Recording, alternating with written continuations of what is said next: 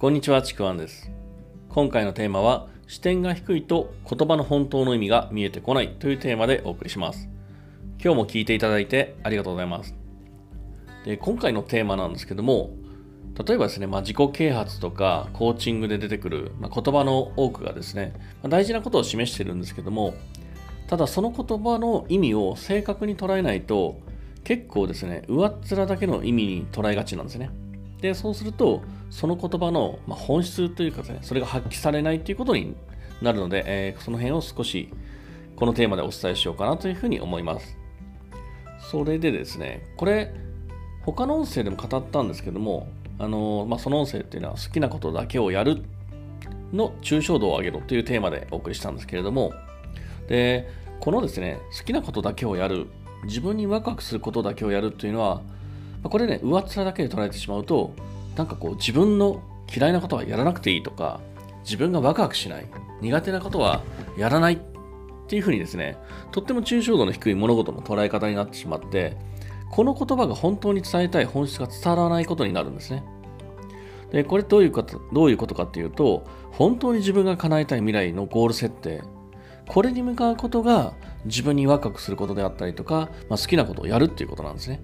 で、そのゴールを目指すときに、ゴールの実現の途中にある苦手なこととか、なんかこう、嫌なこととか、当然発生するんだけども、その苦手なことをしないっていうことじゃないんですよね。どちらかというと、それをこなすことが自分の未来のゴールにつながると思うと、とっても自分にとっても些細なことになるんですよね。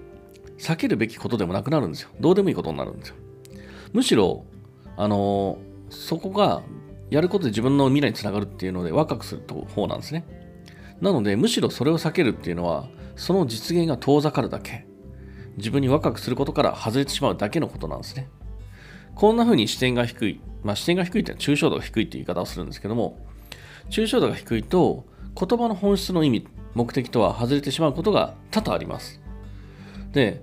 この言葉の本質の意味を捉えるには、自分の抽象度をまず高めて、それを捉えることなんですね。まず自分の視点を上げる、抽象を高めて、この言葉の意味どういうことなんだろうっていう。で、ただですね、これ抽象度が高すぎるままだと、あの、まあいいこと言ってるけど、具体的に何すればいいのってわからないじゃないですか。そういうことってよくあるんですけども、あの、抽象が高すぎるままだと、具体的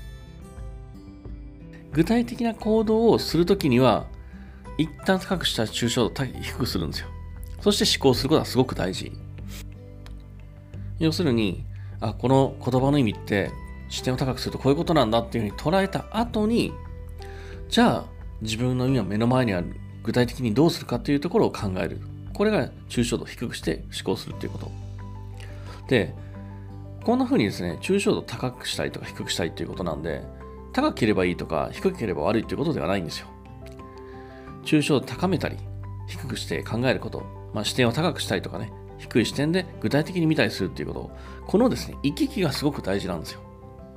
だからまずは視点を高めて、抽象度を上げて全体を捉える。次に視点を下げて、抽象度を低くして、具体的なものの見方をするっていう、この順番もすごく重要です。まあ、ただね、あの、抽象度高くして、低くして、視点高く、低くって言われても、なんとなくですね、あの言ってることはわかるけど、どうすれば具体的な方法わかんないなっていうこともあるんですけども、あのこれね、まあ、慣れてない人がね、初めからいきなりできるものではないのかなとは思います。まあ、こういう考え方はあるっていうことは知ってるとは思うけども、あのどちらかっていうとこれ、慣れですね。まあ、そういう意識を持って、少しずつ身につけていくもの、そんな風に思っていただけるといいかなと思います。いきなりそれができるできるようになるっていうふうに思わなくてもいいと思います。ただ、そういうふうに捉えるっていう意識を自分の中に入れてるだけでも全然変わってくると思いますので、ぜひやってみてください。